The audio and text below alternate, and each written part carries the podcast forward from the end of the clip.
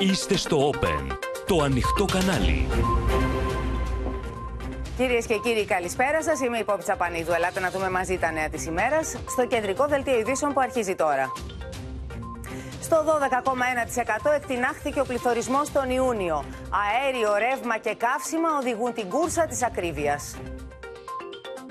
Η έκρηξη στην τιμή του αερίου παγώνει τις ανακοινώσεις των παρόχων για τα τιμολόγια ρεύματος.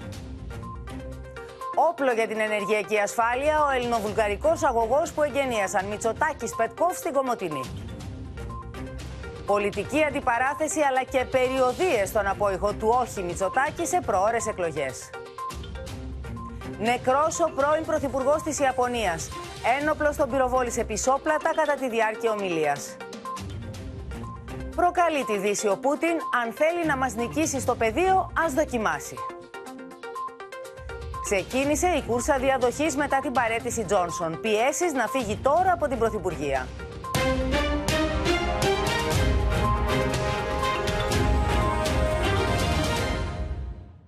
Κυρίες και κύριοι, αυτά αλλά και όλη την υπόλοιπη δισιογραφία της ημέρας θα τα δούμε αναλυτικά. Θα ξεκινήσουμε όμως από το παγκόσμιο σοκ που προκάλεσε η δολοφονία του Ιάπωνα πρώην Πρωθυπουργού Σίνζο Άμπε κατά τη διάρκεια προεκλογικής ομιλίας. Ο 67χρονο πολιτικός είναι ο μακροβιότερος πρωθυπουργός στη χώρα του. Πυροβολήθηκε πισόπλατα κατά τη διάρκεια προεκλογικής του ομιλίας και υπέκυψε στα τραύματά του λίγες ώρες αργότερα. Ο 42χρονο άντρας που τον πυροβόλησε και συνελήφθη επιτόπου ήταν βετεράνος του πολεμικού ναυτικού και φέρεται να χρησιμοποιεί σε αυτό σχέδιο του Φέκη.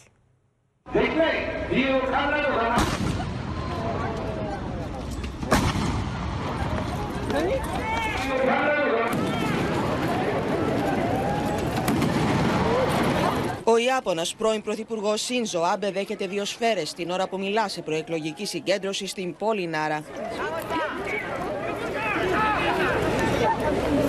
Επικρατεί πανικός. Άντρες της ασφάλειάς του πέφτουν επάνω στο 42χρονο άντρα που τον πυροβόλησε και το συλλαμβάνουν. Local media says that a 42-year-old man has been arrested, that he used a homemade gun, and that he told police that he was unhappy with Abe's performance and that he intended to kill him. Σύμφωνα με τα Ιαπωνικά μέσα, δράστη είναι ο Τετσούια Γιαμαγκάμι, ο οποίος διακρίνεται εδώ να κάθεται πίσω από τον Άμπε λίγο πριν τον πυροβολήσει. Ο Γιαμαγκάμι είναι πρώην μέλος του Ιαπωνικού πολεμικού ναυτικού και χρησιμοποίησε αυτό το σχέδιο του Φέκη για τη δολοφονική επίθεση. Οι λόγοι της δυσαρέσκειάς του προς τον Άμπε δεν είναι ακόμα σαφείς. Ο 67χρονο πρώην πρωθυπουργός της Ιαπωνίας μεταφέρθηκε με ελικόπτερο στο νοσοκομείο. Όταν έφτασε εκεί, οι γιατροί υπέβαλαν υπεράνθρωπες προσπάθειες επί πέντε ώρες για να τον κρατήσουν στη ζωή, αλλά ήταν ήδη αργά. Start with breaking news. In the last few minutes, it's been confirmed that the former Japanese Prime Minister Shinzo Abe has died after he was shot. 民主主義の根幹たる選挙が行われている中 Ο πολιτικό κόσμο σε όλο τον πλανήτη άρχισε να στέλνει τα συλληπιτήριά του για τον άδικο χαμό του Ιάπωνα πρώην Πρωθυπουργού. Κυρίε και κύριοι, επιτρέψτε μου να ξεκινήσω εκφράζοντα τον αποτροπιασμό μου για την στιγερή δολοφονία του τέος Πρωθυπουργού της Ιαπωνίας, του Σίνζο Άμπε. Το τραγικό αυτό γεγονός μας έχει συγκλονίσει όλους. This is shocking. Uh, it's uh, profoundly disturbing uh, in and of itself. Um, it's also such a strong personal loss for so many people. В общем-то, первым, кто э, начал выступление с того, что выразил соболезнование японскому коллеге в связи с происшедшим. Ήταν η πρώτη δημόσια εμφάνιση του Άμπε εδώ και δύο χρόνια, όταν αποσύρθηκε από την Πρωθυπουργία για λόγους υγείας. 結果を出さないことがあってはなりません国民の皆様の負託に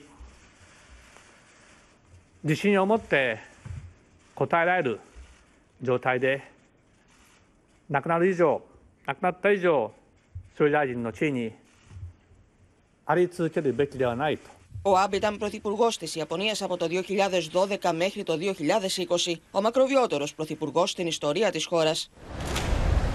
Ήταν ο άνθρωπος ο οποίος βοήθησε να πάνε στο Τόκιο οι Ολυμπιακοί Αγώνες του 2020. Επιστροφή τώρα πίσω στα δικά μας, όπου δείχνει να έχουμε επιστρέψει πραγματικά στο χειμώνα του 1993, καθώς ο πληθωρισμός σημείωσε έκρηξη τον Ιούνιο με πάνω από το 12%. Οι τιμές εκτοξεύτηκαν λόγω του φυσικού αερίου, του ηλεκτρικού και της βενζίνης, ενώ τα στοιχεία της Ελστάτ καταγράφουν και μεγάλες αυξήσεις σε βασικά είδη διατροφής, όπως το ψωμί, το λάδι και το κρέας. Νέο ρεκόρ πληθωρισμού τον Ιούνιο στο 12,1% με την ακρίβεια σε ρεύμα, καύσιμα και τρόφιμα να ροκανίζει το εισόδημα των καταναλωτών. Τα 40 ευρώ πλέον έχουν γίνει 60 στο σούπερ μάρκετ, δηλαδή έχει πάρει μια αύξηση 30%. Ο πληθωρισμός του Ιουνίου εκτοξεύτηκε στα υψηλότερα επίπεδα των τελευταίων 29 ετών, επιστρέφοντας στο χειμώνα του 1993, όταν είχε διαμορφωθεί στο 12,3%. Μέσα σε ένα χρόνο καταγράφηκαν τεράστιες αυξήσεις στις τιμές του φυσικού αερίου κατά 177,7% και στο ηλεκτρικό πάνω από 70%. Βλέπεις τώρα αυτό εδώ πέρα το ρεύμα που ήρθε, δεν μπορώ να το πληρώσω. Ο κύριος Τάκης, συνταξιούχος, δείχνει στην κάμερα του Open το ποσό του λογαριασμού ρεύματος. 527 ευρώ ε, με ήρθε να πληρώσω ρεύμα. Τον Ιούνιο συνεχίστηκαν οι ανατιμήσεις και σε βασικά είδη ανάγκης. Οι τιμές στα έλαια κρύβηναν κατά 24,9%, στο ψωμί κατά 15,9%, σε γάλα και αυγά 15,5% και στα κρέατα κατά 14,9%. Το μοσχαρίσιο το κρέας το παίρναμε 9,80, 12, 2 ευρώ πάνω. Όπως λένε οι καταναλωτές, καθημερινά διαπιστώνουν νέες αυξήσεις και αναγκάζονται να προχωρούν σε περικοπές. Υπάρχει πολύ ακρίβεια και οι τιμές στο σούπερ μάρκετ είναι πολύ ανεβασμένες και δεν μας φτάνουν να ψωνίσουμε αυτά που θέλουμε. Ψωνίζουμε πολύ λιγότερα. Όπως η κυρία Νατάσα, μητέρα ενός παιδιού, λόγω των συνεχών ανατιμήσεων, αναγκάζεται να μειώσει τις αγορές σε βασικά είδη διατροφής. Κόβουμε πολλές φορές από τα φρούτα, από το κρέας. Μέσα σε ένα χρόνο εκτοξεύτηκαν και οι τιμές στα καύσιμα κατά 45,6%. Έχουμε υψηλότερες τιμές γιατί έχουμε υψηλότερους φόρους. Επίθεση στην κυβέρνηση για τον διψήφιο πληθωρισμό άσκησε από τη ΣΑΜΟ ο πρόεδρος του ΣΥΡΙΖΑ Αλέξης Τσίπρας. Η ακρίβεια πια έχει ξεφύγει. Είμαστε η χώρα με τις υψηλότερες τιμές στο ρεύμα, τις υψηλότερες τιμές στα καύσιμα, το μεγαλύτερο πληθωρισμό, το χαμηλότερο όμως εισόδημα. Και την ίδια ώρα τα καρτέλ αλωνίζουν με τις πλάτες της κυβέρνησης.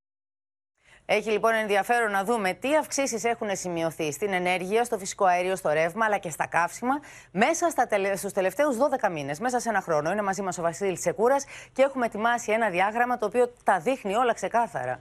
Ναι, για να δούμε, Πόπη, και να καταλάβουμε πώς ακριβώς ήταν οι τιμές τον περασμένο Ιούνιο, τον Ιούνιο δηλαδή του 2021, και πώς είναι τον ε, Ιούνιο του 2022, αλλά και τον αυτό τον μήνα. Στο φυσικό αέριο ξεκινάμε. Ξεκινάμε λοιπόν με το φυσικό αέριο που ήταν στα 22,5 Έχουμε ξεχάσει αυτή την εποχή. Δεν μας θυμίζει τίποτα αυτό το νούμερο πια. Έχουμε σταματήσει εκεί πάνω. Δεν ασχολούμασταν καν τότε Έτσι, με το ακριβώς. θέμα του φυσικού αερίου, γι' αυτό και ήταν πάρα πολύ χαμηλά. Από το Σεπτέμβριο και μετά ξεκίνησε πολύ μεγάλη άνοδος για να φτάσουμε στα 128,6 τον Δεκέμβριο, να εκτιναχθεί το Μάρτιο στα 176 σχεδόν ευρώ τη Μεγαβατόρα. Είχε να... ξεκινήσει τότε και ο πόλεμος, τέλη Φεβρουαρίου ξεκίνησε και ο πόλεμος. Και είχαμε δει τις πρώτες επιπτώσεις. Mm-hmm. Τους επόμενους μήνες μετά το Μάρτιο είχαμε δει, δει μια μικρή αποκλιμάκωση, αλλά και πάλι είδαμε ότι μετά το τέλος Ιουνίου, μέσα στον Ιούλιο, έχει αρχίσει ξανά αυτή η πολύ μεγάλη ανωδική πορεία. Ήταν σχεδόν στα 88 ευρώ, πήγε ξανά στα 130, μετά στα 180 ευρώ τη Μεγαβατόρα το φυσικό αέριο. Άρα είναι, μια, είναι 7 φορές πάνω, αν το δούμε διαφορετικά, η τιμή του φυσικού αερίου μέσα σε 12 μόλις μήνες.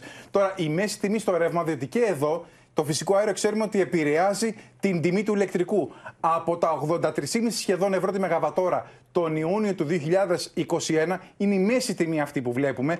Εκτοξεύτηκε στα 235 το Δεκέμβριο, πολύ παραπάνω το Μάρτιο, στα 272. Βλέπουμε αυτή, λοιπόν αυτή την έκρηξη που έκανε. Μια μικρή υποχώρηση μέχρι τον Ιούνιο και ξανά τις πρώτες μέρες του Ιουλίου βλέπουμε μια πολύ μεγάλη άνοδο στις τιμές του ηλεκτρικού ρεύματος. Και επίσης κάτι αντίστοιχο βλέπουμε και στην τιμή της βενζίνης, Πόπη. Mm-hmm. Από τα 1,64 σχεδόν που ήταν πέρυσι η τιμή της βενζίνης, βλέπουμε εδώ ξεκάθαρα την σταθερά ανωδική πορεία που διαγράφει ε, η τιμή της αμόλυδης. Έφτασε στα 2,40 ευρώ τον Ιούνιο του 2022. Τώρα, αν πούμε για αποκλιμάκωση, δεν νομίζω, στα 2,37 σχεδόν στα ίδια επίπεδα είμαστε.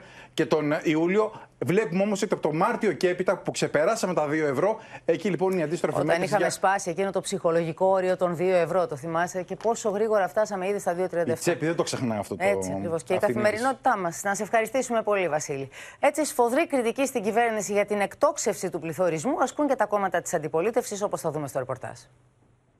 Η κυβέρνηση Μητσοτάκη βρίσκεται εκτός τόπου και χρόνου και πολύ μακριά από την αφόρητη πραγματικότητα που βιώνουν οι πολίτες. Όταν στην πράξη ο πληθωρισμός τρέχει με ρυθμό από 25% και πάνω για τα αγαθά και τις υπηρεσίες, που αποτελούν το μεγαλύτερο μέρος της καταναλωτικής δαπάνης των μικρομεσαίων και των ευάλωτων οικοκυριών. Πάλι για να μην πληρώσει ο λαός τις συνέπειες του πολέμου και της πράσινης μετάβασης ενάντια στην ακρίβεια, ενάντια στην ενεργειακή φτώχεια, για την επιβίωση της λαϊκής οικογένειας. Η ακρίβεια στην Ελλάδα έχει ονοματεπώνυμο. Κυριάκος Μητσοτάκης και Νέα Δημοκρατία. Η κυβέρνηση Μητσοτάκη δεν έχει καμία δικαιολογία να εμένει στην εγκληματική αδράνεια, στηρίζοντας μόνο τα παράσιτα της ολιγαρχίας. Στο μεταξύ, ακόμα ένα πολύτιμο κομμάτι στο πάζλ της ενεργειακής τοράξη της χώρας συμπληρώθηκε με τα εγγένεια του αγωγού Ελλάδα-Βουλγαρία που έγιναν σήμερα από τον Κυριάκο Μητσοτάκη και τον πρωθυπουργό της γειτονικής χώρας, Κυρίλ Πετκόφ. Στο μεταξύ, οι τιμές αερίου και ρεύματος συνεχίζουν να είναι στο κόκκινο, το είδαμε ήδη και με τον Βασίλη Τσεκούρα, και βάζουν στον πάγο το νέο σύστημα τιμολόγησης στο λογαριασμό ρεύματος. Ένα βήμα πιο κοντά στην ενεργειακή αυτονομία κάνει η Ελλάδα με τον ελληνοβουλγαρικό αγωγό IGB, υποδομή που μετατρέπει τη χώρα σε πύλη εισόδου για όλη την Ευρωπαϊκή Ήπειρο. Ο Πρωθυπουργός Κυριάκος Μητσοτάκης, κατά την ομιλία του στην τελετή εγγενείων του αγωγού, έκανε λόγο για μια καθοριστική ενεργειακή γέφυρα που ενώνει το γεωγραφικό νότο με τον βορρά. Η ρωσική εισβολή στην ε, Ουκρανία καθιστά ήδη αναγκαία όσο ποτέ την ε, συντονισμένη δράση των χωρών της Υπήρου μας. Η δική μας απάντηση λοιπόν είναι να χρησιμοποιήσουμε την ενέργεια ως ένα μέσο αλληλοβοήθειας ο IGB που συνδέει τα εθνικά συστήματα μεταφορά αερίου Ελλάδα-Βουλγαρία σε πρώτη φάση έχει τη δυνατότητα να μεταφέρει 3 δισεκατομμύρια κυβικά μέτρα αερίου ανά έτος, ενώ η δυναμικότητά του μπορεί να αυξηθεί σε 5 δισεκατομμύρια κυβικά μέτρα το χρόνο. България постига реална енергийна диверсификация, като ще започне да получава азерския газ още през следващите няколко седмици. И това ще сложи окончателен край на руския енергиен монопол. Την ίδια ώρα, οι τιμές της ενέργειας συνεχίζουν τις υπερτήσεις, με το ρεύμα στην Ελλάδα να εξακολουθεί να βρίσκεται πάνω από τα 340 ευρώ τη Μεγαβατόρα, ακολουθώντας τη χρηματιστηριακή τιμή του φυσικού αερίου, που πετάει πάνω από τα 180 ευρώ τη Μεγαβατόρα. Το ράλι στις διεθνείς τιμές και η ανησυχία αν θα ανοίξει ξανά ο αγωγός Nord Stream 1 βάζουν στον πάγο το νέο μηχανισμό τιμολόγησης ρεύματος, με τα κόμματα της αντιπολίτευσης να ασκούν δρυμία κριτική στην κυβέρνηση. Όλοι πλέον καταλαβαίνουν ότι η κυβέρνηση Μητσοτάκη οδηγεί την ενεργειακή αγορά σε απόλυτο μπάχαλο και τους πολίτες και τις επιχειρήσεις της χώρας σε αχαρτογράφητα νερά. Είναι προφανές πως τίποτε δεν λειτουργεί σωστά στον κρίσιμο τομέα της ενέργειας. Η προχειρότητα της νομοθέτησης οδηγεί σε ένα συνεχές ράβε ξύλωνε, δημιουργώντας μεγάλη ανασφάλεια στους καταναλωτές. Οι προμηθευτές δεν θα ανακοινώσουν τις τιμές ρεύματος του Αυγούστου στις 10 Ιουλίου όπως προβλεπόταν από το νέο μηχανισμό, αλλά πήραν παράταση για τις 25 Ιουλίου. Αυτή την περίοδο λοιπόν που η Ευρώπη έχει σημάνει συναγερμό για την ενεργειακή ασφάλεια και πάρκια, η Ελλάδα ενισχύει τις υποδομές και μετατρέπει τη Ρεβιθούσα σε νούμερο ένα πύλη εισαγωγής φυσικού αερίου, προσθέτοντας την ήδη υπάρχουσα υποδομή τη νέα πλωτή δεξαμενή LNG, υγροποιημένου δηλαδή φυσικού αερίου. Το Open βρέθηκε στον τερματικό σταθμό της Ρεβιθούσας και κατέγραψε πως η νέα προσθήκη συμπληρώνει το πάζλ διασφάλισης της τροφοδοσίας της χώρας.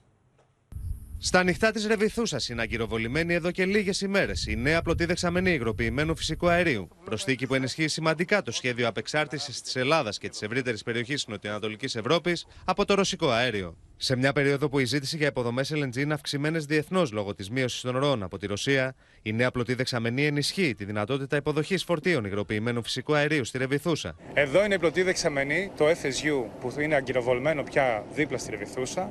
Επομένως, τα καράβια που έρχονται εδώ πέρα θα μπορούν να εκφορτώνουν είτε στη Ρεβιθούσα, είτε άμα είναι γεμάτα θα μπορούν να εκφορτώνουν εδώ πέρα. Η ρωσική εισβολή στην Ουκρανία μετέτρεψε τη Ρεβιθούσα στην κύρια πύλη εισόδου αερίου της χώρας, καθώς μέσω του τερματικού σταθμού καλύφθηκε το 44,5% των εισαγωγών αερίου το πρώτο εξάμεινο του 2022. Συνολικά αυτή την περίοδο εκφορτώθηκαν περίπου 1,7 δισεκατομμύρια κυβικά μέτρα LNG από 40 δεξαμενόπλια από 6 χώρες, έναντι περίπου 1,1 δισεκατομμυρίων κυβικών μέτρων από 15 δεξαμενόπλια από 4 χώρες στο αντίστοιχο διάστημα του 2021. Η Ρεβιθούσα δουλεύει καθημερινά στα κόκκινα. Λειτουργούμε ε, αυτό το μήνα περίπου στο 90% της δυναμικότητας ε, αεριοποίησης. Αυτούς τους μήνες μετά την ε, Ουκρανική ε, κρίση ε, δεχόμαστε από 7 έως 9 ε, πλοία το μήνα.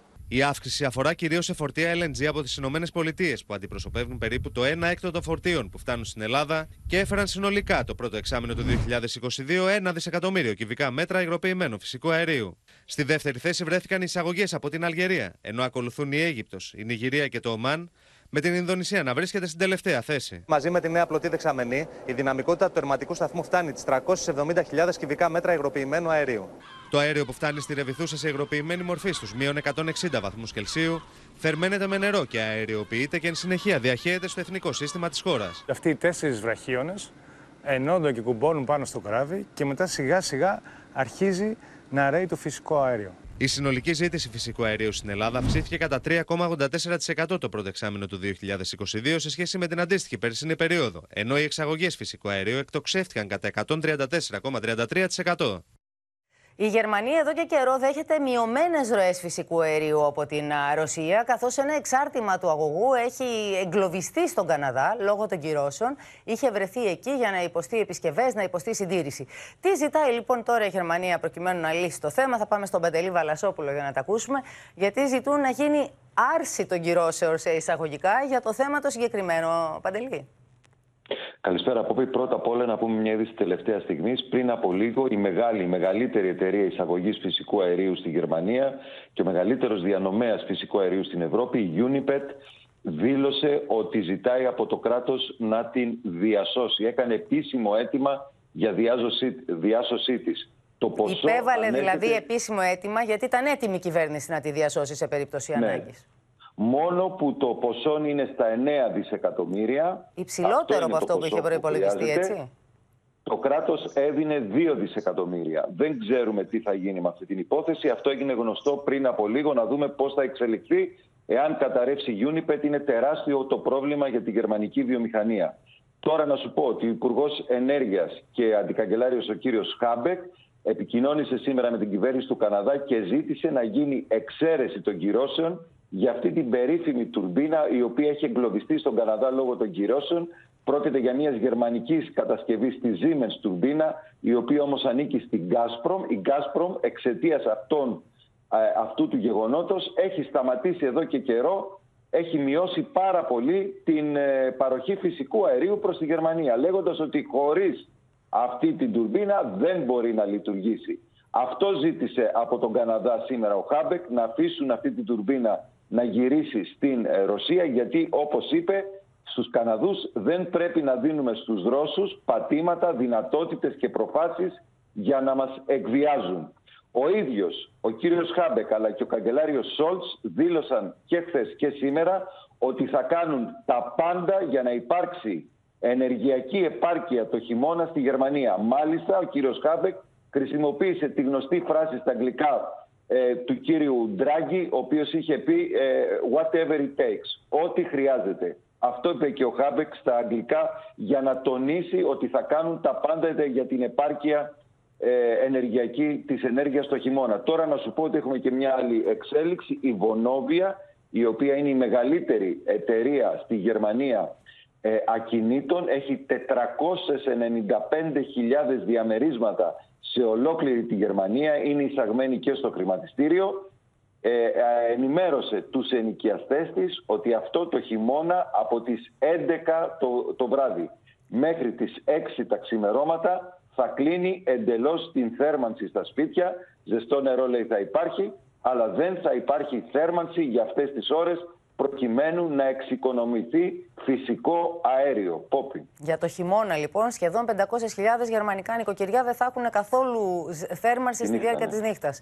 Και έχει ενδιαφέρον να δούμε τι εννοούν όταν λένε ότι θα κάνουν ό,τι χρειάζεται οι Γερμανοί προκειμένου να μην λείψει το φυσικό αέριο. Τι σχέδιο έχουν και τι είναι αυτό το ό,τι χρειάζεται. Σε ευχαριστούμε πολύ.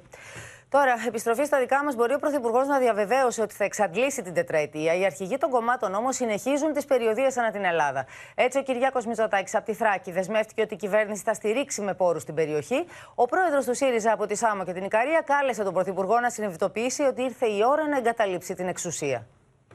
Να σε καλά, Νίκια μου. Καλώς σας βρήκαμε. Τη στήριξη της Θράκη στο δρόμο της ανάπτυξης προέταξε ο Πρωθυπουργός στην περιοδία του Σεροδόπη και Κομωτινή. Ωραία πράγματα έχετε. Ο Πρωθυπουργός βρέθηκε στην αγορά της Κομωτινής, έβγαλε σέλφι με τους πολίτες και συζήτησε με καταστηματάρχες. Ξέρετε πόσο πολύ έχουμε στηρίξει τη Θράκη αυτά τα τρία χρόνια που μας έχει εμπιστευτεί ο ελληνικός λαός στη διακυβέρνηση του τόπου. Θα συνεχίσουμε να το κάνουμε. Λύσαμε και το ζήτημα του 12% με τις επιχειρήσεις, το οποίο αποτελούσε μια κρεμότητα. Ο Κυριάκος Μητσοτάκης παρέστη στα εγγένεια των κατασκηνώσεων της Ιεράς Μητρόπολης Μαρονίας και Κομωτινής, έπαιξε μπάσκετ με τα παιδιά ενώ επισκέφθηκε το Λαογραφικό Μουσείο της Ξυλαγανής. Τα παιδιά εδώ σας έχουν τοπικά προϊόντα, χειροποίητα τα περισσότερα, γλυκά του κουταλιού, καφέ, τραχανά, πάρα πολλά. Εννοείται. Ξέρετε πόσο αγαπάει τη Θράκη. Ο Κυριάκος Μητσοτάκης συναντήθηκε με εκπροσώπους της μουσουλμανικής μειονότητας Θράκης έξω από το γενή τζαμί Κομωτινής. Χαρήκαμε πάρα πολύ. Να είστε Έλληνες καλά. σε όλους τους Βέβαια, μουσουλμάνους που είμαστε διαμένουν. υπόδειγμα, υπόδειγμα εδώ Να στη είστε- Θράκη. να είστε- Όλη η Θράκη αποτελεί παράδειγμα αρμονικής συνύπαρξης χριστιανών και μουσουλμάνων. Δεν θέλω να ξεχάνω ποτέ ότι ο πατέρας μου, ο Κωνσταντίνος Μητσοτάκης, ήταν αυτός ο οποίος ε, καθιέρωσε στην πράξη την ισονομία και την ισοπολιτεία στη Θράκη. Στη Σάμο και την Ικαρία περιοδεύει ο Αλέξης Τσίπρας, ο οποίος συνομίλησε με κατοίκους. Γεια σου, επόμενη πρωθυπουργία. Καλώ ήρθατε στο νησί μα. Θα γίνω καλά να σε ξαναψηφίσω, να γίνει πρόεδρος.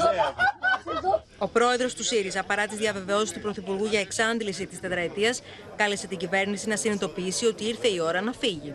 Ο κ. Μητσοτάκης λοιπόν πρέπει να συνειδητοποιήσει. Δεν έχει νόημα να μαδάει τη Μαργαρίτα για εκλογές. Αυτό που έχει νόημα είναι να συνειδητοποιήσει πως δεν μπορεί να συνεχίσει η κοινωνία άλλο έτσι. Να συνειδητοποιήσει ότι ήρθε η ώρα να φύγει.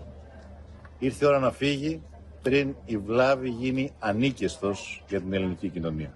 Όπως και την περίοδο της πανδημίας, έτσι και τώρα ο κύριος Τσίπρας περιοδεύει ανά την Ελλάδα, διασπείροντας ψέματα και υπερβολές και χρεώνοντας την κυβέρνηση κάθε παγκόσμια κρίση. Και στη Μεγάλη Βρετανία τώρα, ανεπίσημα εκεί ξεκίνησε η κούρσα διαδοχής μετά για τη χθεσινή διπλή παρέτηση του Βρετανού Πρωθυπουργού. Οι υποψήφοι για την ηγεσία του Συντηρητικού Κόμματος πολλοί. Το προβάδισμα όμως έχει ο Υπουργός Άμυνας Μπεν Wallace. Αν και προσπάθησε να κρατηθεί με νύχια και με δόντια στην καρέκλα του, τελικά ο Μπόρις Τζόνσον αναγκάστηκε χθες να ανακοινώσει την παρέτησή του από την ηγεσία των Τόρις, μετά το τσουνάμι παρετήσεων υπουργών και άλλων κυβερνητικών στελεχών. Η μετά Τζόνσον εποχή έχει ήδη ξεκινήσει. I was very worried that Boris Johnson might haul himself up in Downing Street and literally have to be dragged out of there by a policeman after he was uh, fired by the, the Queen. Massively relieved. It's been uh, such an embarrassment having him as our Prime Minister. I'm so glad that it's over. He's over. Ανεπίσημα η κούρσα της διαδοχής είναι ήδη σε εξέλιξη. Το χρονοδιάγραμμα θα επιβεβαιωθεί την επόμενη εβδομάδα σε συνεδρίαση της Επιτροπής 1922 και ο νέος Πρωθυπουργός εκτιμάται ότι θα είναι στη θέση του μέχρι το Σεπτέμβριο. Τα ονόματα που μεταδίδουν τα Βρετανικά μέσα και τα γραφεία στοιχημάτων ως φαβορή είναι ο πρώην Υπουργός Οικονομικών Ρίση Σουνάκ, ο Υπουργός Άμυνας Μπεν Γουάλλα, ο νέος Υπουργός Οικονομικών Ναντίμ Ζαχάουι, ο πρώην Υπουργός Υγείας Σάτζιτ Τζάβιτ, η Πένι Μόρντοτ, πρώην Υπουργός Άμυνας, ο πρώην Υπουργός Εξωτερικών Τζέρεμι Χαντ και η νυν Υπουργό Εξωτερικών Λι Τρά, η οποία επέστρεψε εσπευσμένα από την Ινδονησία όπου βρισκόταν για του G20.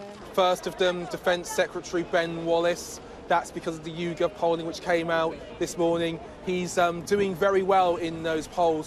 Ο Βολοντιμίρ Ζελένσκι ευχαρίστησε τον Μπόρις Τζόνσον για την στήριξη στη χώρα του. Сьогодні головною темою в нашій країні стала британська тема.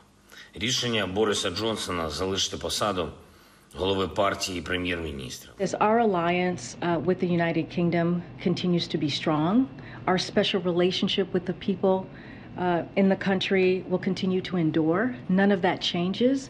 Πάντως, η προκάτοχος του Τζόνσον, Τερέζα Μέη, υποδέχθηκε την παρέτησή του χορεύοντας με κέφι σε συναυλία. Και ελάτε να δούμε τι συμβαίνει στις δύο πλευρές του Αιγαίου. Ο Ταχύ Περντογάν ετοιμάζει το τέταρτο γεωτρύπανο για γεωτρή στο Αιγαίο εν μέση στη Μεσόγειο, εν μέσω διαρροών ότι θα προσαρτήσει τα κατεχόμενα στην Τουρκία. Η Ελλάδα από την πλευρά της συνεχίζει τη διεθνοποίηση της προκλητικότητας που η Άγκυρα επιδεικνύει σε κάθε ευκαιρία. Τα νεοθωμανικά σχέδιά του για την Τουρκία επανέλαβε ο Ταγί Περντογάν απευθυνόμενος στον τουρκικό λαό με αφορμή την έναρξη του Μπέραμιου και μετά την προαναγγελία της Άγκυρας για νέες γεωτρήσεις στη Μεσόγειο το πρώτο δεκαπενθήμερο του Αυγούστου. Büyük ve güçlü Türkiye'nin inşasında herhangi bir duraklamaya, gerilemeye meydan vermeyeceğiz. Η Τουρκία με την επιθετική της στάση και τις απειλές κατά της Ελλάδας απομακρύνεται συνεχώς από τις αρχές του ΝΑΤΟ και της Ευρωπαϊκής Ένωσης, τόνισε ο Υπουργός Εξωτερικών Νίκος Δένδιας, μιλώντας για δικτυακά στου ομογενεί της Αυστραλίας.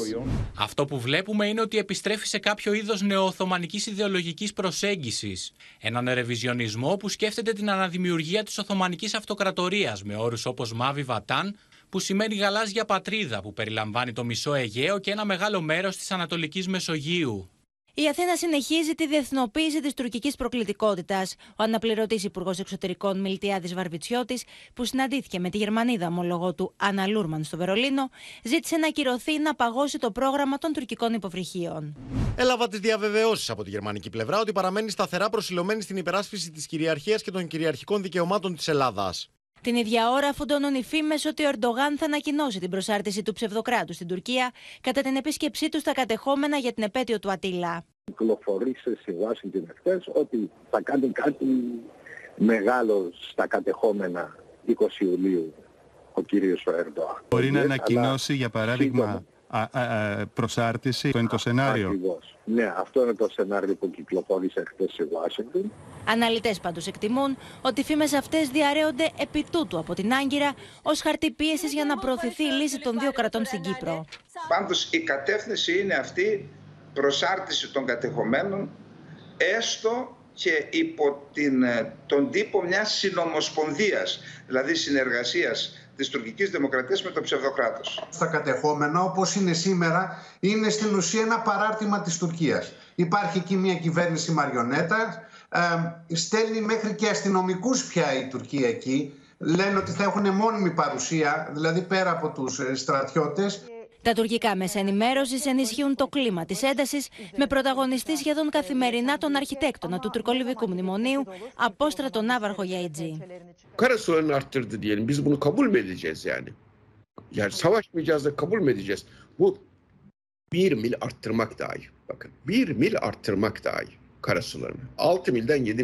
Μου Μπροστά σε όλα αυτά, λοιπόν, η Ελλάδα από τη μία διεθνοποιεί την προκλητικότητα της Τουρκίας σε όλα τα διεθνή φόρα, αλλά είναι και σε τιμότητα. Και στον Εύρο ιδιαίτερο, όπως θα δούμε τώρα με τη Γεωργία Γαραζιώτη, όπου είχαμε και ασκήσεις τεθωρακισμένων Γεωργία. Ναι, Πόπ, οι ελληνικές ένοπλε δυνάμεις απαντούν στην κλιμακούμενη τουρκική επιθετικότητα ψύχρεμα και μεθοδικά. Γίνονται συνεχείς ασκήσεις στον Εύρο μέρα και νύχτα με τη συμμετοχή μηχανοκίνητο πεζικού, τεθωρακισμένων και ελικοπτέρων της αεροπορίας στρατού Καϊόβα Warriors, στέλνοντας μήνυμα ετοιμότητας και αποτροπής προς κάθε κατεύθυνση. Πρόκειται για ασκήσεις διάβασης ποταμού που έγιναν στο Δέλτα του Εύρου με τη χρησιμοποίηση αμφίβιων μέσων και πλωτής γέφυρας ρήμπων αυξημένης δυσκολίας. Μάλιστα, παρακολούθησαν την άσκηση παρατηρητές από τις ΗΠΑ, τα Ηνωμένα Εμμυράτα, την Ιταλία και την Κύπρο. Την ίδια ώρα να σου πω ότι τα ελληνικά Ραφάλ πετούν καθημερινά πάνω από το Αιγαίο, συνεχίζουν τις εκπαιδευτικές τους πτήσεις και μάλιστα από τον Οκτώβριο αναμένεται στην Τανάγρα η άφηξη των έξι ακόμα καινούριων ελληνικών Ραφάλ. Να σε ευχαριστήσουμε πολύ. Ασκήσεις λοιπόν για τις ένοπλες δυνάμεις μας, τις οποίες εμπιστευόμαστε και έχουμε και σε ετοιμότητα, αλλά και χρήση της τεχνολογίας για την άμυνα της χώρας, ειδικά σε ό,τι έχει να κάνει και με τις μεταναστευτικές ροές. Θα συνδεθούμε τώρα με τη Μίνα Καραμήτρου, γιατί και ένα drone, ένα δηλαδή μη επανδρομένο αεροσκάφος, θα έχει στη διάθεσή του το λιμενικό για να κάνει περιπολίες στο Αιγαίο. Και πρόκειται, Πόπη, στην ουσία για ένα ακόμα επιχειρησιακό μέσο που η Frontex παραχωρεί στη χώρα μας. Πρόκειται λοιπόν για ένα drone το οποίο κατασκευάζεται στο Ισραήλ. Το μισθώνει η Frontex για έξι μήνες έναντι 6 εκατομμυρίων ευρώ και το παραχωρεί στην Ελλάδα για να περιπολεί στα βόρεια και στα νότια της Κρήτης. Θα έχει έδρα το τυμπάκι της Κρήτης και θα μπορεί Πόπη να δίνει απευθείας εικόνα όταν περιπολεί τόσο στο κέντρο επιχειρήσεων του λιμενικού όσο όμως και στο κέντρο επιχειρήσεων της Frontex στη Βαρσοβία. Θέλω να σας πω ότι είναι η δεύτερη φορά που η Frontex δίνει με αυτόν τον τρόπο ε, ε, drone για περιπολία στην Ελλάδα. Είχε γίνει άλλη μία φορά το 2018. Μάλιστα, να σε ευχαριστήσουμε πάρα πολύ. Πολλοί αναλυτές λένε ότι ο Ταγί Περντογάν δείχνει τα δόντια του στην άλλη άκρη του Αιγαίου, σε εμάς δηλαδή, προκειμένου να τον ακούσει το εσωτερικό του ακροατήριο, οι πολίτες του, γιατί στις δημοσκοπήσεις υποχωρεί. Ακούστε τον στο ρεπορτάζ που έχουμε ετοιμάσει, σε ένα απόσπασμα από μία ομιλία του, τι ζήτησε από το λαό του. Aldığımız tedbirler ve hayata geçirdiğimiz programlarla bunların üstesinden geldikçe elimizdeki imkanların ve kat ettiğimiz mesafenin önemi daha iyi anlaşılacaktır. Milletimden hayata geçirdiğimiz programlara daha güçlü destek ve biraz daha sabır talep ediyorum. Πάμε τώρα στη Μαρία Ζαχαράκη στην Κωνσταντινούπολη, γιατί ζήτησε Μαρία, υποστήριξε, ζήτησε και υπομονή από τον κόσμο. Τον ακούει ο κόσμος, κατρακυλάει στις δημοσκοπήσεις.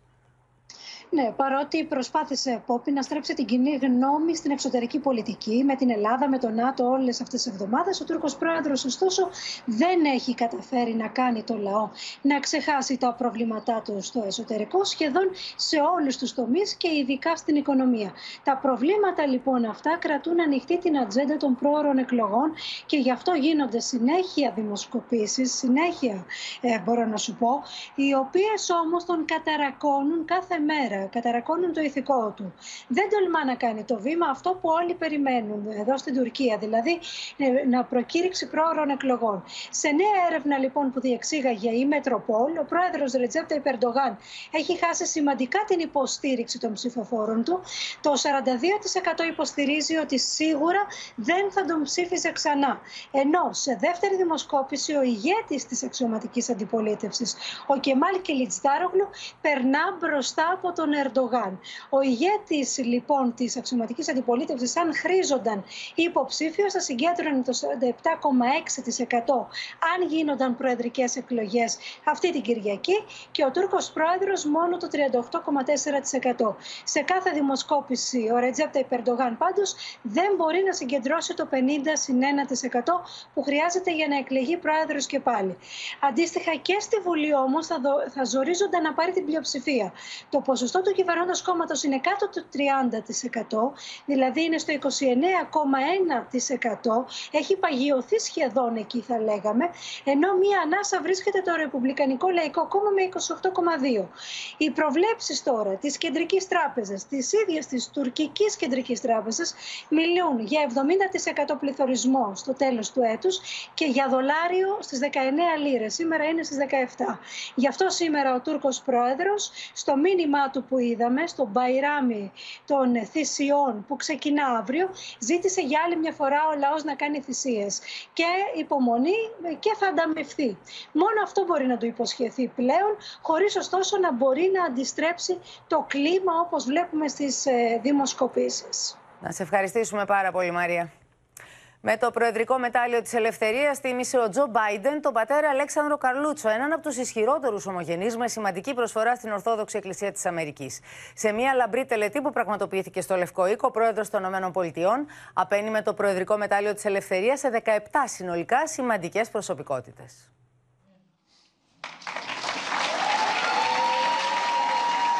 Με το ανώτατο παράσημο των ΗΠΑ, το μετάλλιο τη Ελευθερία, απένιμε ο Τζο Μπάιτεν σε 17 σημαντικέ προσωπικότητε, μεταξύ των οποίων και ο πατέρα Αλέξανδρος Καρλούζο.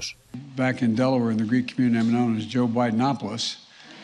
You think I'm joking? Father knows I'm not.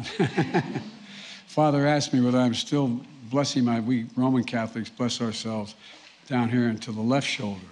I find myself being more Greek sometimes. Ο πατέρας Αλέξανδρος Καρλούζο έχει υπηρετήσει επί σειρά ετών ως ειδικός βοηθός του Αρχιεπισκόπου Αμερικής.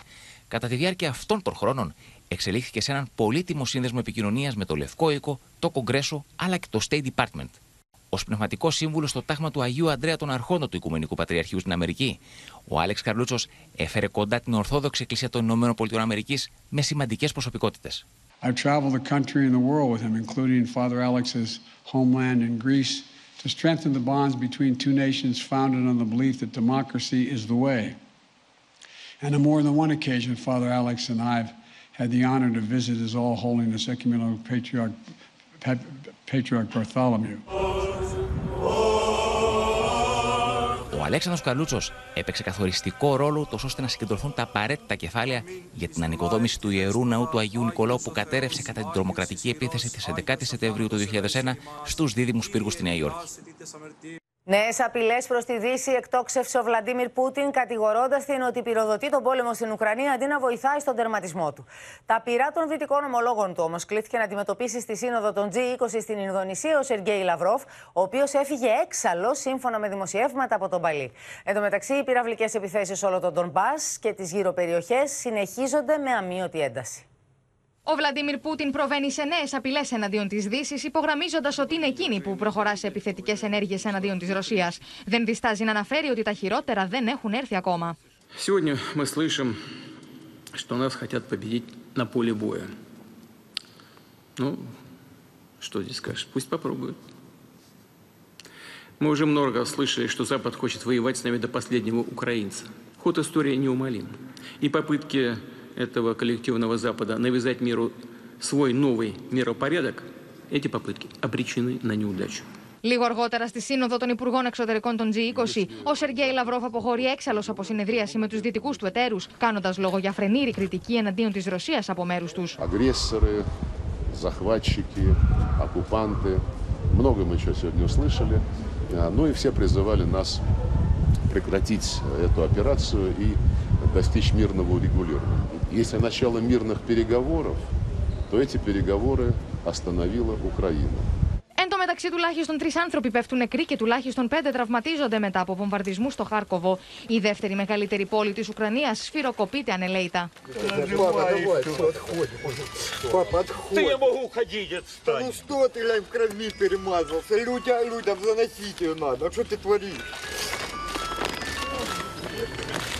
Και όλα αυτά, ο Ρωσικό στρατός αναφέρει σε έκθεσή του ότι το Αμερικανικό Πεντάγωνο έχει επενδύσει περισσότερα από 250 εκατομμύρια δολάρια σε έρευνες για βιολογικά όπλα στην Ουκρανία από το 2005 και ότι οι Ουκρανοί στρατιώτες χρησιμοποιούνται ως εθελοντές σε πειράματα για θανατηφόρε ασθένειες. Σύνδεση τώρα με τη Μόσχα. Ο Θανάσης Αυγερινός έχει ρεπορτάζ, ε, έχει ρεπορτάζ που έχει να κάνει με την ενεργειακή κρίση που βιώνουμε στην Ευρώπη, Θανάση. Καλησπέρα από τη Μόσχα. Στο πλαίσιο της επίδειξης διαρκούς αυτοπεποίθησης, ο Βλαντίμιρ Πούτιν προείδευσε μιας κυβερνητικής σύσκεψης για τον ενεργειακό κλάδο. Εκεί έκανε μια σειρά από καυστικέ παρατηρήσεις. Πρώτα απ' όλα, επανέλαβε την εκτίμηση του Κρεμλίνου ότι με ευθύνη της Δύσης προκαλούνται οι μεγάλες αυξήσεις στο φυσικό αέριο. Εκτίμησε μάλιστα ότι τα λάθη των δυτικών πολιτικών α, στον τομέα της ενέργειας δεν μπορούν να διορθωθούν μέσα σε μερικά 24 ώρα, σε δύο μέρες είπε επιλέξει. Αναφερόμενος ειδικότερα στο πρώτο αρχικό διάστημα του πολέμου, όταν τα κύματα των κυρώσεων προκάλεσαν ε, ορισμένη σύγχυση στη ρωσική κοινωνία και αρκετά προβλήματα στην ισοτιμία του ρουβλίου και στην ρωσική οικονομία, ένα κλίμα που σήμερα όλα δείχνουν ότι έχει πλήρως ανατραπεί, ο Πούτιν είπε ότι κατέρευσε η απόπειρα της Δύσης να προκαλέσει οικονομικό ευνηδιασμό της Ρωσίας. Χρησιμοποίησε μάλιστα το γερμανικό στρατιωτικό όρο του Blitzkrieg που ε, κατέρευσε, απέτυχε κατά τη Μόσχα και έχει αποκρουστεί. Γι' αυτό και ο Ρώσος ηγέτης χαρακτήρισε πλήρως σταθεροποιημένη τώρα την κατάσταση στον ενεργειακό τομέα στη Ρωσία. Ε, ζήτησε παρόλα αυτά να υπάρχει επιφυλακή στις εταιρείες, να αναπτύξουν εναλλακτικές, ε, όπως ε, είπε επιλέξει προς τον ε, τομέα της ε, του Νότου και προς τις κατευθύνσεις του Νότου και της Ανατολής, τις ανατολικές αγορές δηλαδή, αλλά και οι ρωσικές εταιρείες να είναι σε ετοιμότητα για το επικείμενο ενδεχόμενο πλήρες εμπάργο πετρελαίου ή ενεργειακών πόρων από την Ευρωπαϊκή Ένωση. Μάλιστα. Νωρίτερα αναφέρθηκε στα ζητήματα αυτά και ο Δημήτρη Πεσκόφ, ο εκπρόσωπος του Βλαντίμιρ Πούτιν. Ε, μίλησε ειδικότερα για αυτή την ιστορία με την τουρμπίνα της γερμανικής εταιρείας που είναι μέρος του αγωγού Nord Stream 1 και επισκευάζεται στον Καναδά. Λόγω των κυρώσεων δεν έχει επιστραφεί ακόμη στη Ρωσία μετά τη συντήρηση. Φαίνεται όμως πως Γερμανία και Καναδάς παρασκηνιακά κάνουν πίσω δημιουργώντας δηλαδή άλλη μια εξαίρεση από τις ε, ε, κυρώσεις κατά της Ρωσίας. Το λέγαμε λίγο νωρίτερα και με τον Παντελή, ότι έχουν ζητήσει οι ο- Γερμανοί να κάνουν πίσω οι Καναδοί. Ο κύριος Πεσκόφ αναρωτήθηκε γιατί αυτή η ευνόητη και λογική απόφαση δεν ελήφθη αμέσως, ώστε να μην υπάρξουν καθόλου προβλήματα στην ε, λειτουργία του Nord Stream 1. Ο Πεσκόφ είπε ότι η Ρωσία δεν έχει χρησιμοποιήσει ως σήμερα ποτέ το αέριο ως πολιτικό όπλο, ούτε πρόκειται να το κάνει. Και βέβαια ε, στο ίδιο κλίμα και ο Σεργέη Λαυρόφ είπε ότι η κρίση που δημιουργείται στον τομέα της ενέργειας και του επισητιστικού είναι μια τεχνητή κρίση που προκαλείται από τις αποφάσεις των δυτικών κυβερνήσεων. Να σε ευχαριστήσουμε πολύ. Πάμε τώρα να δούμε τη συνέντευξη που παραχώρησε στο όπεν αλλά και στην Αδαμαντία Λιόλιου. Ο Μιχαήλο Ποντόλιακ είναι ο σύμβουλος, είναι το δεξί χέρι του Βολοντίμιρ Ζελένσκι και βασικός διαπραγματευτής της Ουκρανίας και μας μίλησε εφόλη της ύλης. Ο πόλεμος αυτός στοιχίζει σε ζωές, σε στρατιώτες όπως και σε αμάχους και έχει και ένα κόστος για την Ευρώπη και την Δύση λόγω της βοήθειας και της στήριξης που δίνει στην Ουκρανία. Υπάρχει ανοιχτό παράθυρο για διαπραγματεύσεις. Ρωσία сегодня за столом переговоров, если будет находиться, она будет в ультимативной манере требовать отдачу территорий, а, право э, блокирующего голоса в общеевропейской системе безопасности. Войну нужно закончить правильно. А правильно войну закончить – это вернуть территориальную целостность Украине и обеспечить начало трансформации политической системы в Российской Федерации. Πόσο ρεαλιστικό είναι η Ουκρανία λοιπόν να περιμένει η Ρωσία να σταματήσει τι εχθροπραξίε και τα ρωσικά στρατεύματα να αποχωρήσουν. Соответственно, война начнет очень быстро уменьшаться и в интенсивности, и в объеме, и мы очень быстро выйдем на финализацию этой войны на условиях Украины. То есть это может быть и три месяца, может быть и больше. Коридор э, временного окончания войны зависит исключительно от объемов военной помощи со стороны партнеров. Πόσο πιθανό θεωρείται η Ρωσία να μπορέσει να καταλάβει το Ντομπάς και τι αυτό θα σημαίνει για την Ουκρανία. Безусловно, мы понимаем, что сейчас ключевой момент войны, по сути, потому что это уже такая жесткая, интенсивная позиционная война, когда Россия практически весь свой ресурс уже сконцентрировала на э, востоке Украины и пытается хотя бы какие-то тактические успехи закрепить, в том числе территориальном смысле. Мы это прекрасно понимаем, и, соответственно, мы видим уже частично истощение ресурсов Российской Федерации, э, нарастание деморализации в их армии. И понятно, что мы, безусловно, эту ситуацию не отпустим. И мы точно будем э, готовы нанести соответствующие тактические уже военные поражения в самое ближайшее время. Η Ελλάδα πρόκειται να παρέχει στην Ουκρανία τεθωρακισμένα μετά από ανταλλαγή κάποιων άλλων όπλων που θα πάρει από τη Γερμανία. Πότε αναμένονται αυτά τα τεθωρακισμένα στην Ουκρανία και αν θεωρείτε ότι είναι χρήσιμα για τις μάχες, για τον πόλεμο αυτό.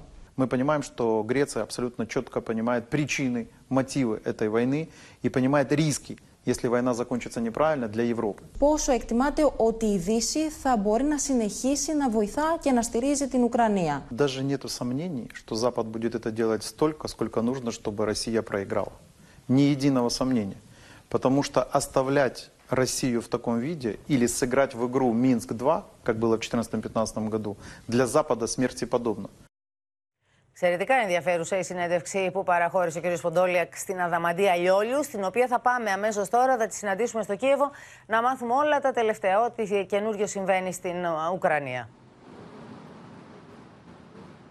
Σύμφωνα, Πόπη, με τις τελευταίες πληροφορίες, 40 είναι τα χωριά και οι πόλεις της Ουκρανίας του Ντονιέτσκ, τα οποία βομβαρδίζονται συνεχώς από τις ρωσικές δυνάμεις, καθώς εκεί είναι το επίκεντρο των μαχών, ενώ συνεχίζονται και οι βομβαρδισμοί ε, και στα περίχωρα του Λουγκάνσκ, καθώς ένα μέρος ε, παραμένει υπό τον Ουκρανικό έλεγχο ακόμη όπως μεταδίδουν οι Ουκρανικές αρχές. Τώρα, την ίδια ώρα, εμείς σε μια συνέντευξη που παραχώρησε ο Ρέσνικοφ, ο Υπουργός Άμυνας της Ουκρανίας, ανέφερε ότι ένα εκατομμύριο είναι οι δυνάμεις, οι στρατιώτες λοιπόν της Ουκρανίας, οι οποίοι αμήνονται και υπερασπίζονται την χώρα τους σε αυτό το χρήσιμο χρονικό διάστημα και παρουσίασε τα τρία σενάρια για την λήξη αυτού του πολέμου. Το πρώτο, είπε, είναι η καλή θέληση της Ρωσίας. Το δεύτερο, όπως χαρακτηριστικά ανέφερε, είναι ότι θα μπορούν να υπάρξει μια, ε, ένα πλήγμα στις ρωσικές δυνάμεις κατά τη διάρκεια των μαχών, κάτι που δεν μπορεί να υπέλθει γρήγορα, αλλά τουλάχιστον όπως λέει θα διαρκέσει μέχρι το τέλος του τρέχοντος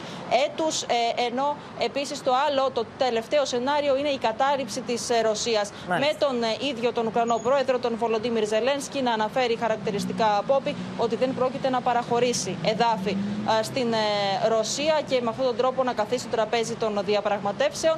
Κάτι που μας επιβεβαίωσε φυσικά και ο Μιχαήλ Ποντόλιακ, ο σύμβουλος του Προέδρου, ο οποίος έχει και ένα καθοριστικό ρόλο σε μια συνέντευξη που την είδαμε νωρίτερα στο ίδιο το Προεδρικό Γραφείο. Έναν χώρο με αυξημένα μέτρα προστασίας, με κλειστές πολλές από τις πόρτες και με ιδιαίτερα αυστηρούς ελέγχους. Και αυτό που αξίζει να πούμε, που μας έμεινε ουσιαστικά εδώ με το συνεργείο του Όπεν, το Δημήτρη Σιόπλο και τον Νίκο Καραπαναγιώτη, που βρεθήκαμε εκεί, ήταν οι χαρακτηριστικές δηλώσεις των εργαζόμενων εκεί ότι το μόνο σημείο που αισθάνονται ασφάλεια είναι η διαδρομή τους από Μάλιστα. τον χώρο της κατοικίας τους στον χώρο της εργασίας τους. Να σε ευχαριστήσουμε πολύ, Αδαμαντία Λιόλιου, και να κάνουμε τώρα μια αλλαγή στο κλίμα, μάλλον θα έλεγα κυριολεκτική, αφού είναι σαν να έχει ανοίξει ο καιρός μια παρένθεση φθινοπορεινή μέσα στον Ιούλιο. Αυτή η μεταβολή του καιρού ξεκίνησε από τη Θεσσαλονίκη. Εκεί άνοιξαν οι ουρανοί και η πόλη έζησε μια ισχυρή καταιγίδα. Αναστασία Αργυριάδου, άγριο μπουρίνι, που άφησε πίσω του και ζημιές βλέπουμε. Ραγδαία άλλαξε το σκηνικό του καιρού Πόπη και από καλοκαιρινό έγινε φθινοπορεινό. Έβρεχε μέχρι και πριν από λίγο. Ωστόσο, μια έντονη νεροποντή. Το μεσημέρι δίρκησε μόλις 10 λεπτά. Ήταν ικανή να μετατρέψει δρόμους σε ποτάμια. Η πυροσβεστική χρειάστηκε να παρέμβει σε 25 περιπτώσεις, τόσο για τη λύση δάτων όσο και για κοπέ δέντρων. Όπως εδώ, όπου βρισκόμαστε στην κεντρική οδό Αγίου Δημητρίου. Γύρω στις 6 το απόγευμα από τους δυνατούς ανέμους έπεσε δέντρο που ήταν μέσα από την περίφραξη στο Καφτατζόγλιο στάδιο έπεσε πάνω σε εγκινήσει αυτοκίνητο. Ευτυχώς δεν υπήρχε τραυματισμός, ε, μόνο κάποιες υλικέ ζημιές. Ο οδηγός του αυτοκινήτου είναι ακόμη σοκαρισμένος. Ε, να πούμε επίσης ότι τώρα ε, η πυροσβεστική, από ό,τι βλέπετε, το κλιμάκιο μόλις ολοκλήρωσε την κοπή του δέντρου και θα ανοίξει σε λίγη ώρα η Αγίου Δημητρίου. Ενώ χρειάστηκε η επέμβασή της και σε άλλες περιπτώσεις, κυρίως στην Ανατολική Θεσσαλονίκη, όπου εκεί βούγιαξε και ένα αυτοκίνητο στην γέφυρα της Βούλγαρη. Η πυροσβεστική αλλά και η πολιτική προστασία του Δήμου Θεσσαλονίκης βρίσκονται σε επιφυλακή, καθώς η ΕΜΗ προειδοποιεί. Βρέχει και σε αρκετές περιοχές της Βόρειας Ελλάδας, Έδεσα, Πιερία και Νιτσά, στη Θεσσαλία. Μάλιστα στη Λάρη από κεραυνό που ξέσπασε σε σκεπή σπιτιού, χρειάστηκε επέμβαση της πυροσβεστικής. Και σε τρεις περιπτώσεις από κεραυνούς ξέσπασαν φωτιές σε δασικές περιοχές στην Κορινθία. Αυτό θα δούμε τώρα, Αναστασία. Θα σε ευχαριστήσουμε πολύ. Πώς θα κινηθεί δηλαδή αυτή η κατάσταση, γιατί θα έχουμε μια σημαντική επιδείνωση του καιρού, προειδοποιούν οι μετεωρολόγοι. Και θα μιλήσουμε με τον κρέαρχο Μαρουσάκη, που θα μας πει τι ακριβώς θα περιμένουμε και πότε, από πότε. Μια αρκετά επικίνδυνη κακοκαιρία από όπου βρίσκεται σε εξέλιξη και επηρεάζει αρκετές περιοχές ε, της χώρας μας. Ήδη έχουμε αρκετά μεγάλα έψη βροχής προς την κεντρική και βόρεια Ελλάδα. Έχουν πέσει περίπου 40 τόνοι νερού ε, αναστρέμα γύρω-γύρω από τη Θεσσαλονίκη, αλλά και προς το Κυλικής. Έχουμε αυτή τη στιγμή το μεγαλύτερο έτσι όγκο βροχής. Είμαστε κοντά στους 60 με 70 τόνους νερού αναστρέμα. Βλέπουμε στην εικόνα του μετρολογικού δορυφόρου πώς μετατοπίζεται αυτό το κύμα κακοκαιρίας. Αυτή τη στιγμή επηρεάζονται τμήματα της κεντρικής, ανατολικής και βόρειας υπηρετική χώρας και θέλει πολύ μεγάλη προσοχή, μιας και τις επόμενες ώρες αυτό το κύμα κακοκαιρίας θα απασχολήσει και άλλα τμήματα της επικράτειας. Πάμε λοιπόν στον επόμενο μας χάρτη για να δούμε πού αναμένουμε το μεγαλύτερο έτσι όγκο βροχοπτώσεων και καταιγίδων. Βλέπετε ότι και τις αμέσως επόμενες ώρες θα επιμείνουν οι καταιγίδες προς την περιοχή της Θεσσαλίας, προς την περιοχή της Κεντρικής Μακεδονίας, του Δυτικού και Βόρειου Αιγαίου. Και μάλιστα βλέπετε ότι αύριο αυτά τα φαινόμενα με τα πιο έτσι σκούρα χρώματα θα αρχίσουν να απασχολούν και τμήματα της Σέβεια, της Βιωτία και εδώ στην Αττική θα δούμε έτσι αρκετά έντονες βροχές και καταιγίδες. Να θυμίσουμε, Πόπη, ότι το 2019 μια φωνική καταιγίδα είχε χτυπήσει τη Χαλκιδική. Το 2020 το καλοκαίρι είχαμε φωνικές καταιγίδες προς την περιοχή της Κεντρικής και Βόρειας Εύβοια και το τονίζουμε αυτό γιατί βρισκόμαστε σε μια εποχή όπου επικρατούν έντονες θερμοκρασιακές διαφορές κάτω χαμηλά στην ατμόσφαιρα με τα ε, πιο έτσι υψηλά στρώματα αυτής. Θέλει λοιπόν πολύ μεγάλη προσοχή γιατί δεν αποκλείεται να δούμε και πάλι έτσι καταστροφικά φαινόμενα να επηρεάζουν τη χώρα μας τις επόμενες Θα περάσει γρήγορα, θα κρατήσουμε μόνο το Σάββατο, την Κυριακή θα υποχωρήσει; Από την Κυριακή μετά και τις πρωινές ώρες θα αρχίσει σιγά σιγά να υποχωρεί αυτό το κύμα κακοκαιρία. Θα πάμε σε πιο έτσι συμβατές καιρικές συνθήκες με την εποχή Μάλιστα. από τη νέα εβδομάδα. Να σε ευχαριστήσουμε πολύ. Σχεδόν 23.000 τα κρούσματα του κορονοϊού σήμερα στη χώρα μας, όμως οι τουρίστες που εντοπίζονται θετικοί στον ιό μπορούν να μετακινούνται με μεταφορικό μέσο φορώντας μάσκα προστασίας, ενώ η καραντίνα σε αυτές τις περιπτώσεις αποτελεί σύσταση. Συγκλονίζει επίσης ένας Έλληνας, ο οποίος ζει στη Βρετανία, μίλησε στο BBC για τη μάχη που συνεχίζει να δίνει για τη ζωή του μετά τον COVID. people that don't understand. You know, sometimes they see me shuffling in the street and they think I'm drunk. But I'm not drunk. I'm temporarily disabled and I'm fighting every day for my life. Ο Κωνσταντίνος Κανατσαρόπουλος ζει στο Νόρφολκ της Αγγλίας και όπως εξήγησε στο BBC, καθημερινά παλεύει για να επιστρέψει στην κατάσταση που ήταν πριν τον κορονοϊό. Επί δύο μήνες ήταν σε κόμμα και όταν επανήλθε υπέστη εγκεφαλικό και πολυοργανική ανεπάρκεια. Never give up. That's the most important. Never give up. Ο κορονοϊός παραμένει εδώ και καθημερινά δείχνει τα δόντια του και στη χώρα μας. Σήμερα 22 άνθρωποι έχασαν τη ζωή τους από επιπλοκές της πανδημίας. 101 δίνουν μάχη διασωληνωμένοι ενώ ανακοινώθηκαν 22.877 νέα κρούσματα. Με το νέο να γνωστοποιεί ότι στο τέλος της εβδομάδας μπαίνει τέλος στην καθημερινή επιδημιολογική ενημέρωση. Έχουμε μπει σε μια διαφορετική φάση της πανδημίας. Δεν είμαστε εκεί που είμαστε πριν δύο χρόνια. Έχουμε ε, ένα μεγάλο ποσοστό του πληθυσμού που είναι εμβολιασμένο ή έχει νοσήσει. Έχουμε αντικά φάρμακα. Η κορύφωση του πανδημικού κύματος αναμένεται στα τέλη Ιουλίου. Σύμφωνα με τα μοντέλα του Πανεπιστημίου Κρήτης, γεγονός που προκαλεί προβληματισμό στους ειδικούς για την πίεση που θα δεχτούν τα νοσοκομεία. Μιλάνε για κορύφωση προς το τέλος του μήνα ενδεχομένως δηλαδή μεταξύ 15 και 25, θα είναι μια βραδία απορρίφωση. Στο κόκκινο παραμένουν η Αττική, η Κρήτη και δημοφιλή νησιά όπως η Μύκονος, η Σαντορίνη, η Πάρος και η Μήλος. Την ίδια στιγμή, ωστόσο, σύμφωνα με τα πρωτόκολλα που δημοσιεύτηκαν για τη λειτουργία των τουριστικών επιχειρήσεων, οι επισκέπτες που εντοπίζονται θετικοί και δεν έχουν συμπτώματα μπορούν να μετακινηθούν με μεταφορικό μέσο φορώντας μάσκα υψηλής προστασίας. Ενώ απλώς συστήνεται η απομόνωσή τους για όσο διάστημα παραμένουν στον τόπο των διακοπών τους. Στο top 10, στο top 10 των κορυφαίων τουριστικών προορισμών στην Ευρώπη βρίσκονται έξι ελληνικά νησιά που καταγράφουν αύξηση στις αφήξεις σε σχέση με το 2019, τη χρονιά δηλαδή πριν από το ξέσπασμα της πανδημίας. Οι πληρότητες στους δημοφιλούς τουριστικούς οργανι... προορισμούς αγγίζει ακόμη και το 100%.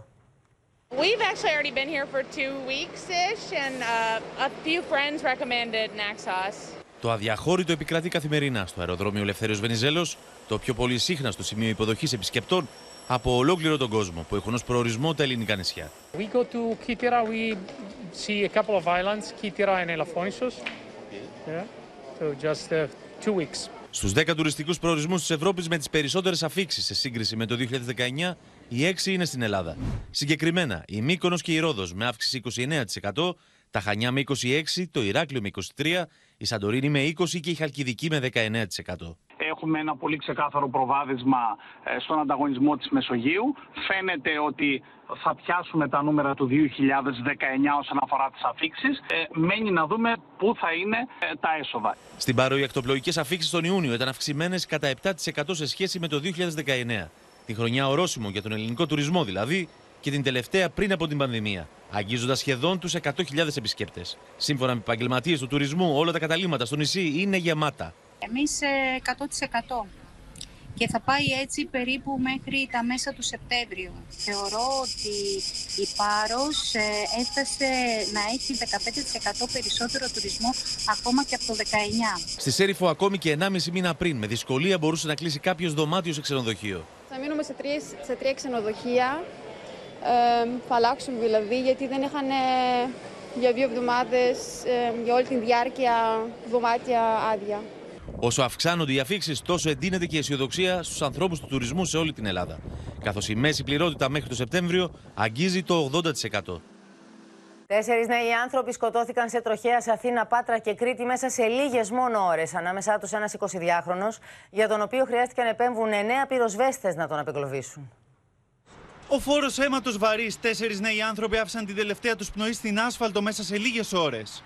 Λεωφόρος Κυφισού, νεαρός οδηγός που επιστρέφει από τη δουλειά του, χάνει τον έλεγχο του αυτοκινήτου του και χτυπάει σε στήλο στο ύψος της Νέας Φιλαδέλφιας. Στο ρεύμα προς Πειραιά. Χάνει τη ζωή του σε ηλικία μόλις 22 ετών. Δεν έχουμε αντιληφθεί τη δυσκολία και την επικινδυνότητα του κυκλοφορώ με αυτοκίνητο, μηχανάκι, ποδήλατο, πόδια, πατίνια είναι η πιο δύσκολη και επικίνδυνη δραστηριότητα. Λίγες ώρες αργότερα, ένας 25χρονο θα χάσει και αυτός τη ζωή του πίσω από το τιμόνι. Το αυτοκίνητο που οδηγούσε βγήκε από την πορεία του στην παλαιά εθνική οδό Πατρών Κορίνθου. Χτύπησε σε ένα στήλο που βρισκόταν στο αντίθετο ρεύμα και έπεσε πάνω σε μάντρα νεκροταφείου. Το νεανικό της ηλικίας τους και ο δυναμισμός τους τους κάνουν να κινούνται λίγο πιο γρήγορα από ό,τι πρέπει. Σύμφωνα με τα τελευταία στοιχεία της Ελστάτ, τον Απρίλιο τα τροχιά αυξήθηκαν κατά 37% σε σύγκριση με τον Απρίλιο του 2021. Από 740 την περσινή χρονιά σημειώθηκαν φέτος 1014 τροχαία. Η τραγική λίστα δεν σταματά εδώ. Τα ξημερώματα της Παρασκευής έχασαν τη ζωή τους άλλοι δύο νέοι άνδρες δικυκλιστές. Ένας 25χρονο αστυνομικός εκτός υπηρεσίας στη Νέα Φιλαδέλφια άφησε την τελευταία του πνοή στο δρόμο ύστερα από σφοδρή σύγκρουση της μηχανής του με αυτοκίνητο. Και ένας 33χρονο επιχειρηματίας στην Κρήτη, ο οποίος κινείται τα μεσάνυχτα στην παλαιά εθνική οδό Ρεθύμνου Ηρακλείου όταν έχασε τον έλεγχο του δικύκλου και προσέκρουσε σε κολόνα. Μέσα σε μόλις 7 ημέρες, η τροχιά βεβαίωσε 21.594 παραβάσεις σε όλη την Ελλάδα. Από αυτές, οι 4.547 για υπερβολική ταχύτητα και οι 1.342 για μη χρήση κράνους.